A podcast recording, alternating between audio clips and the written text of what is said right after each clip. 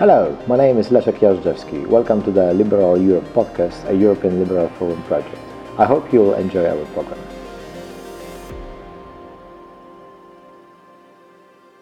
Hello and welcome to Liberal Europe podcast. My name is Leszek Jażdżewski and my guest today is Geetika Mantri, who, uh, before coming to Blavatnik School of Governments, being my fellow colleague here, um, was um, a journalist in India. And um, so, welcome, Geetika. Thank you for accepting the invitation. It's such a pleasure to to talk to you. And maybe why don't you start with telling us what you've been writing about back back in India? Sure, I can do that. Um, thank you so much for having me on your podcast. It's good to finally see how this happens in flesh and blood. Um, so, when I was in India, I worked with an organization called the News Minute, and the News Minute focuses on the five southern states of India. We, of course, write on national issues as well, but with a focus on uh, voices from the south. And I I mean, like eh, like every journalist, I think I just cast around a little bit uh, when I started off. Did a little bit of interviews, startups, features, this and that. But I think I finally zeroed in uh, on gender and sexual violence, um, and also like mental health. And these were the issues that I wrote on primarily. Did a lot of long form uh, stories as well, which involved over 1500 to 2000 words so much more in depth uh, in terms of research interviews narratives and so on so um, yeah the, these were my key topics of expertise you could say have you found that people as you as you progress in your writing kind of follow those issues more would you say that there's more interest in like gender issues now in india than it was like five six years ago Yes, I think there's definitely more interest in um, gender issues in India now. I think the scale sort of tipped, at least in my recent memory, in uh, 2012 when the gang rape happened in Delhi, which became like national and international news. Um, nationwide protests broke out. Uh, essentially, a 23 year old physiotherapy student was sexually assaulted by multiple men uh, on a moving bus in Delhi, which is the national capital. And uh, I mean, the details of the assault I will not go into because it's it's it's unnecessary and just too painful. But it caused massive protests throughout India. Uh, caused also the government to change the uh, change one of the laws to um, say that there'll be higher punishment, higher minimum punishment for rape in India and things like that. Um, I guess that was one of the key points in recent history where I think sexual violence and gender and women's issues sort of took the limelight and you know now and and it's not like sexual assault didn't happen in India before that and it didn't happen to that scale after that there have been of course many many incidents of gender based violence um, but I think that just stayed in public memory and it still stays in public memory. And since then to now, there are a lot more journalists who are interested in writing about gender. There's a lot of literature now that's more um, gender focused, even things like um, entertainment journalism, which is even film reviews. There's a there's a small portion of people and actors even sort of looking at entertainment and popular culture through the gender lens. So there's definitely more just. I wonder, how do you feel that, um, like in everyday basis, the is women feel endangered by the potential of sexual violence? Is like the everyday reality, or just certain areas of you know so-called bad areas of the city or the country? Is like this is potentially dangerous for all women in India? How how how, how does it feel being a woman in India? Right. Uh, that's a really complex question, but I will try to answer that in parts. I think, firstly, as a woman, and uh, I would say as a woman in pretty much most parts of the world, there is a threat of sexual violence. You're always sort of looking in your peripheral vision in terms of no matter what time of the day, you know, night especially, but no matter what time of the day, uh, you're always sort of looking behind your shoulder looking from the side of your eye as to who's walking around you, who's walking in front of you. Is there a shadow? Um, it's just part of how we are conditioned at this point not because uh, not only because sexual assault is a reality but also because sexual assault for a lot of women is um, you know we are conditioned into believing that is the worst possible thing that could happen to you. And and it is one of the worst things that could happen to you but for a lot of women and in a lot of communities it's tied to the idea of honor and purity which um, makes women fear it a lot apart from like the the violence and the uh, violation of it. So of course the the threat exists in india also um, in terms of the, if there are specific parts of india where women feel more unsafe i would say yes. There are certain parts and cities and towns and or you know even areas of certain places that you know simple things like that may not be as well lit um, at night. Those are places where women might feel more unsafe at certain points in the day. Um, but i do think it's it's it's a more universal experience uh, the threat of it and the fear of it it's the degree that varies. Like for example in another country i may not feel as unsafe uh, whereas in india or afghanistan for that matter right? Um, the degree and the threat of it would be heightened. I think it's it's it's the degree and not the incidence because the incidence and the threat is pretty much I think existent existent everywhere. I think that past 2012, I mean, it was the world news. I mean, everyone was talking about it. There was a lot of criticism, well, but from abroad, but more, more importantly from India, that the kind of patriarchal culture can be one of the reasons of of well, kind of maybe not acceptance, but it is toler- tolerance in certain places for for violence and especially sexual violence. Do you feel that this debate is still going on? I mean, and do you think that this criticism was fair? Because it's sometimes easy to associate, as you, as you said, the women feel threatened basically everywhere, and for the good reason, unfortunately. To what extent do you think the so-called cultural issues played a role here? That's a good point, and um, I think I, I, was going to mention that, but I lost my tra- train of thought.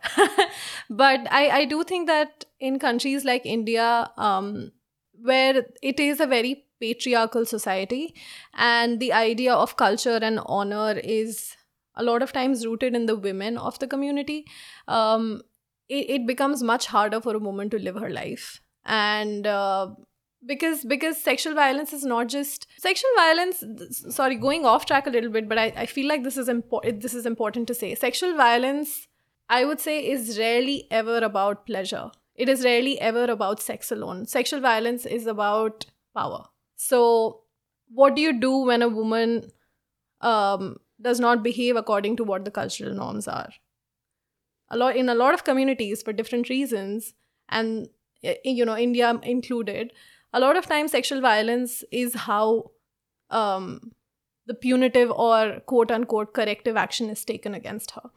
Um, especially like when you look at the caste system, uh, Dalit women who are in the in the lowest in the in the caste hierarchy um, do face a lot of sexual violence and sexual exploitation from um, men in the upper castes.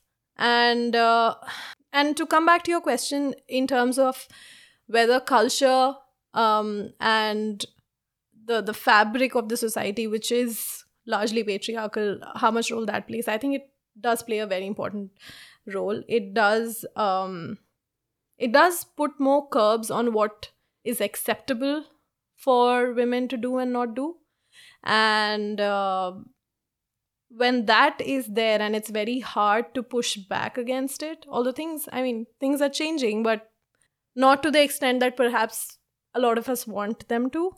As long as that pushback is there, uh, I do think that there is more threat to women's agency and women's safety. You mentioned the caste system. I think it's for, for someone who hasn't been to India and or is not from India, it's, it's hard to understand how does it work in kind of like practical everyday terms. Yeah. Can you like describe the interaction from people who are from different castes? How is it known that people are from different castes. Like also like Britain is a very class society to some extent. You can tell by the accents, for example, um, by the conduct of people. I wonder if you if you can ask more, how would it work in practice in, in India? Okay, so the caste system is very complex, and it's, I mean, it's not surprising that a lot of people who have not lived with that day in and day out do not understand it. Um, and I would preface everything I'm going to say with the fact that I am a privileged upper caste woman. Hmm. So, So my. what's your caste? Sorry? What's your caste? I would rather not answer that question. Oh, know it's uh, it's uh. okay. No, I, I mean it, there there are a lot of castes in India, but like that's besides the point. I am Okay. upper caste, and I, Okay. I, I I understand that I come from a lot of privilege, and uh, it's something that, especially being a journalist, you start being more critical about it, and sort of when you talk to more people who are from lower castes or who are from uh, Dal- who are Dalits, you sort of realize just the sort of things that you've taken for granted, um, which are not, which they've not been allowed to do. So the caste system is a system of social hierarchy, which is based on birth. So basically, if you're born to people from a certain caste, you are that caste. You like you belong to that caste. There's not really a way to change it, quote unquote. Like, for example, if I'm Hindu, tomorrow I could convert to another religion, right? Uh, at least on paper, that's possible. But you're, I mean, you're born into a certain caste and that remains your caste. So, there are multiple castes in India, and there's a lot of resistance to, um, say, marrying outside your caste, uh, especially when you consider that a majority of marriages in India, majority of matches in India are still arranged by parents uh, who also prefer that their children sort of marry, um, you know, in their own caste. So yeah, so it's it's not as simple as a class system which could be determined by income levels. Uh, it's more of a social system, but ca- class and caste in India do intersect because people who belong to uh, lower castes or people who are Dalits, for example, do um, I mean they they they've faced generational disadvantages. So it is often that people who are upper caste are also upper class, and people who are low caste and are also poor, and also face like socio-economic discriminations.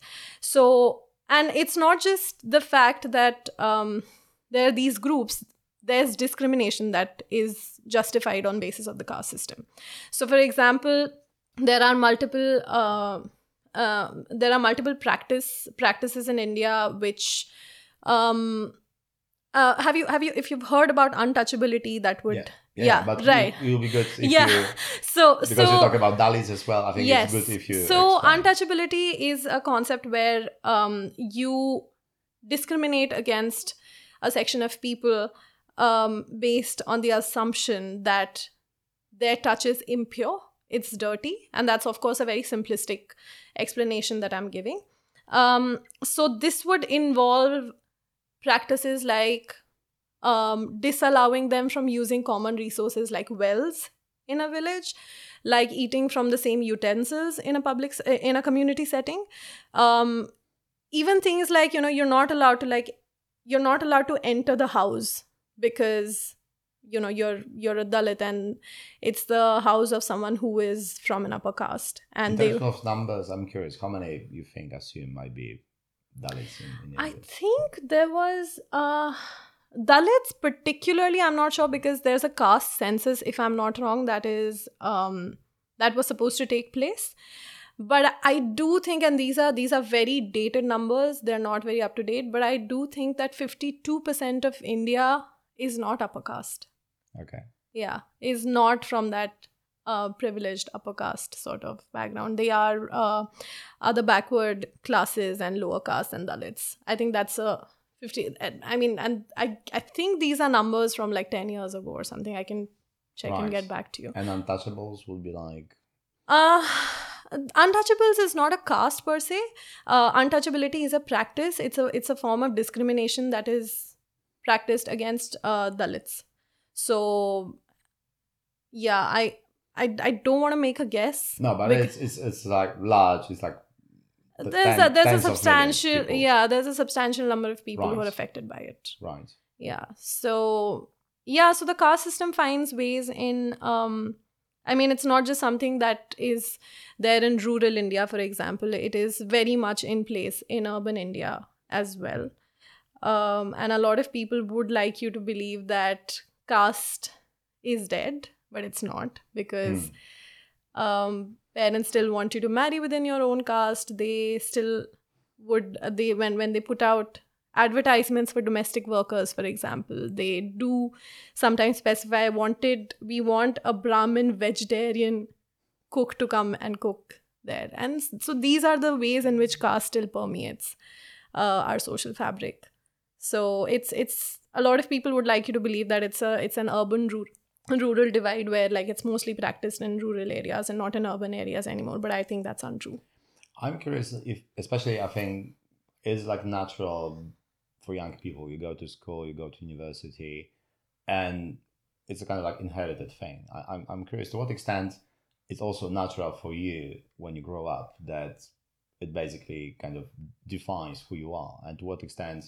you try to transgress, or to what extent it's almost not possible because basically it wouldn't be appropriate or it's almost impossible. Uh, so, like, if you go to school or you have friends, will it be like people from the upper caste or lower caste, depending on which caste you were born, or would it be more mixed? But then your parents will tell you, we don't necessarily need this person to come to our house, for example. And then you, or would you also know? Because I, it's not me so very obvious. Like, would you know by the name of the person or by the way that you interact with this person that they are from different castes or by the way they look or dress can you i know it might be it might be a very naive question but i think it's it will be very interesting if you can share it right um a lot of people can tell caste by people's surnames uh by their second names um so that's one and two maybe this incident will give you some insight before coming here i used to go swimming uh, every evening. And one time I was in the pool and there were this bunch of like three, four kids who were also swimming. And I remember just like taking a breath after a few laps and just like sort of being on one side of the pool. And this kid, I heard them casually ask the other three, four. She was just like, What's your caste? Hmm. And I was I just I was so shocked because I I mean th- that's that's not something that you want to ask at least I would assume that's that's not something you want to want to ask because you don't want to judge someone by that um, if someone tells you if someone a lot of for example a lot of um, Dalit activists are very open about the fact that they are Dalits and they they they reclaim and they own their identity. so and it's they, not like obvious to everyone unless I it mean, like I said, it it, it depends because a Hmm. lot of people do have their caste names as their surnames, and a lot of times, um, there are certain surnames that are known to be part of certain castes. I know it's it's really complicated, no, but no, no, absolutely. Yeah.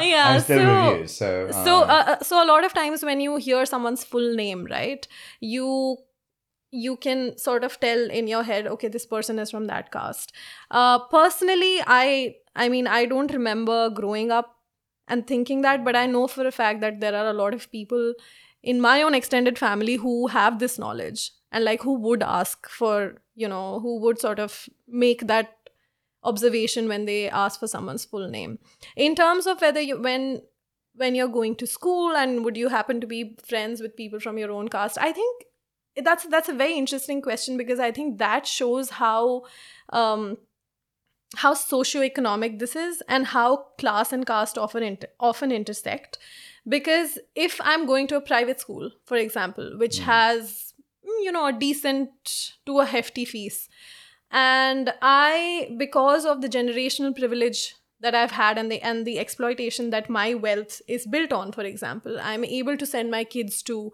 a private school um, a posh school. It's very likely that the other parents who also send their kids to the school also are upper caste and you know they they've been able to sort of capitalize on the gains of the exploitation of people who are dalits or who are lower caste. So automatically because you're in that school with people from similar backgrounds you will end up making friends from people who come from a similar socioeconomic Right. caste as you uh, uh, sorry socio similar socioeconomic background as you, which would of course also include caste. Of course. Yeah, I, I, I kind of that's that's what what could be kind of suspected, right? It's it's uh, like also perhaps here if like you go to public school, that's how you how you how you go through your life uh, in different social circles. Maybe um, well, it's it's a fascinating subject, but uh, I think we might take a, a, step back from from from this to to talk about um, perhaps Hindu nationalism, which being like the another big issue. Yeah. perhaps uh, uh, discussed also abroad. Um, how do you, um, being a journalist at, at, at this time of the rise of, of nationalism, of, of, of Modi, also, well, big clashes within India, how would you, how would you describe a phenomenon of actually rising this force in the, such a multicultural, multicultural country? It almost seems like a suicidal mission, but of course, the, well, Hindu are the biggest group, but still, it almost seems like it could be a threat to the like India integrity. Uh, but it seems it doesn't actually. It's, it's a very useful, powerful tool, political tool. How would you describe this phenomenon from Indian perspective, from journalist perspective? Right. I think there there are there are several layers to this, and I don't want to discount the historical context. The historical context that being that of colonization and um, you know the the British sort of the the divide and rule strategy that we studied about in schools, but but had a very real impact in stoking existing tensions between a lot of um, communities in India, including Hindus and Muslims. So the, I feel like the seeds were sowed like right there and of course the riots and the the the deaths that happened when the partition took place in 1947 india was divided into india and pakistan right so that's a little bit of the context to keep in mind uh, fast forward to 2014 which is when the BJP came to power for the first time. I think the context at the time was um, that there was massive corruption that had been exposed in the Congress, which was the ruling party before the BJP. Uh, there were massive anti corruption protests, there was uh, the 2G scam, there, there, there were just like a bunch of things. And I think there was a lot of disillusionment. Uh, associated with the Congress at the time, and the BJP provided the alternative. And also, the fact I, I don't think that Hindutva and Hindu Hindu nationalism is a new phenomenon in India. It's it's been there for a for a while. Except now it's very blatant. And it's it's being it's being practiced Hindu nationalism uh, and Hindutva is being paraded in the open with a lot of impunity. And I think that is what has changed primarily. I don't think Hindutva and Hindu nationalism were never there in the country. But the fact that the BJP is in power, there are a lot of um, leaders from the party who very openly talk about India, the aspiration for India to be a Hindu nation, right? Um, I think that has given a lot of people the the boldness that they were lacking earlier to also sort of openly say a lot of things that could be deemed as Islamophobic, that could be deemed as anti minority. Um, and I think the fact that all of these sentiments have now found legitimacy, and because when you legitimize people who are already in the elite, they don't want to let go of that power, right? I know people who would now support uh, the ruling party no matter what, like who are very unwilling to be critical of it right? And i think that's a function of not wanting to let go of the legitimacy that they finally have to say the things that they feel regardless uh, without the fear of repercussion. It's it seems from your description this is very much a political phenomenon based on the kind of cultural ideological preconditions that were before and is it because of the weakness of the of the Congress of the well major Indian party, or do you think there were other like triggers which which caused, or is it like that Modi became like to power as a kind of anti-corruption, pro-business person, and then transformed into this kind of like ideological nationalist leader? But so you think that it was actually this transition that now makes nationalism even stronger force than before, or do you think that maybe also something changed in the society before actually he came to power. So it was actually possible for uh, for him to, to dominate Indian politics. I think it's a lot of the things that you pointed out yourself. Initially, I think when in 2014, when Modi came to power, he was seen as a very pro business, pro economy, pro progress um, sort of agenda, which I think a lot of people were on board with, and even in fact even are on board with, right? Um, and I remember speaking to some people at the time. I was I was not working as a journalist in 2014. I was still studying, but I remember speaking to a lot of people at the time and having this impression that people are very glad that there's somebody who is looking out for us you know who is looking out for our growth our domestic economy uh, our businesses and so on and so forth. Of course the critiques were there but you know th- this was the sort of sentiment. And i think you're right in terms of at least the way i see it i think it did transform from there to like you know sort of slowly putting in these ideas and realizing okay people are responding to it. People are very keen on um you know brandishing the fact that mm, brandishing may be a you know an extreme word but very very they're very happy to be able to sort of um wear the fact that they are traditional hindu men nationalists proudly on their chest. Because the person who is at the top of the country is doing that so why can't we so i think what the, your your analysis is not too far off from my own idea which is that i think it started off with the ideas of sort of anti-corruption economy this that and i think it just it it took root it took root at the time um not at the time i mean but but it it, it took root when the bjp came to power and then i think it just like burgeoned from there. Not to say that the BJP suddenly became like a Hindu nationalist party. It, has roots in the Rashtriya Swayamsevak Sangh, the RSS, which is a grassroots grassroots organization which has um, branches in all over India and which um, has very much been, you know, a, a Hindu nationalist organization. So it has roots there, and you know, the BJP's sort of ideology was always this, but I think it was more moderate back in the day. I think the fact that it's so blatant and out there and uh, no holds barred now definitely has to do with the fact that they know that people are responding to it. They know that people are very much like, we don't want certain minorities in our country. We don't really want um, to have anyone else. And, you know, we, we, we're, we're okay with the idea of India being a Hindu nation. Um, we'll be slowly moving to, to the close of our conversation. Uh, I wanted to ask you, um, like, last two questions. Um, mm-hmm. first one would be, how do you see the situation evolving, and perhaps your role if you decide to come back, or after you decide to come back to to India? How do you think? Because India is developing enormously in mm. economic terms. How do you see the socio-political evolution of India?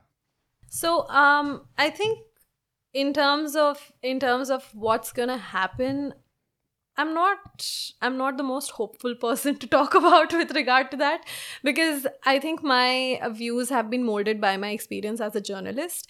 And i have noticed that that there is uh lesser and lesser room for dissent. I have noticed that there is lesser room for independent media.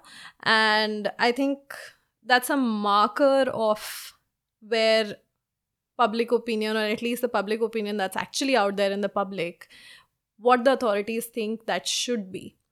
Because there are a lot of journalists in India who, in the last 10 years or so, have been pulled up, um, jailed, uh, slapped with cases of sedition and defamation and this and that. So I think I think those are markers of a, of a society which is valuing a homogeneous um, nationalistic idea of a country more than plurality and more than you know the the right to actually um, be able to express dissent which is a crucial part of democracy so i guess the future in terms of what the social fabric is going to look like is i think quite fraught mm. because there are rising tensions. There is less tolerance. There is lesser room to have uncomfortable conversations. And i'm not just talking in the public domain but in the private domain because i know for a fact that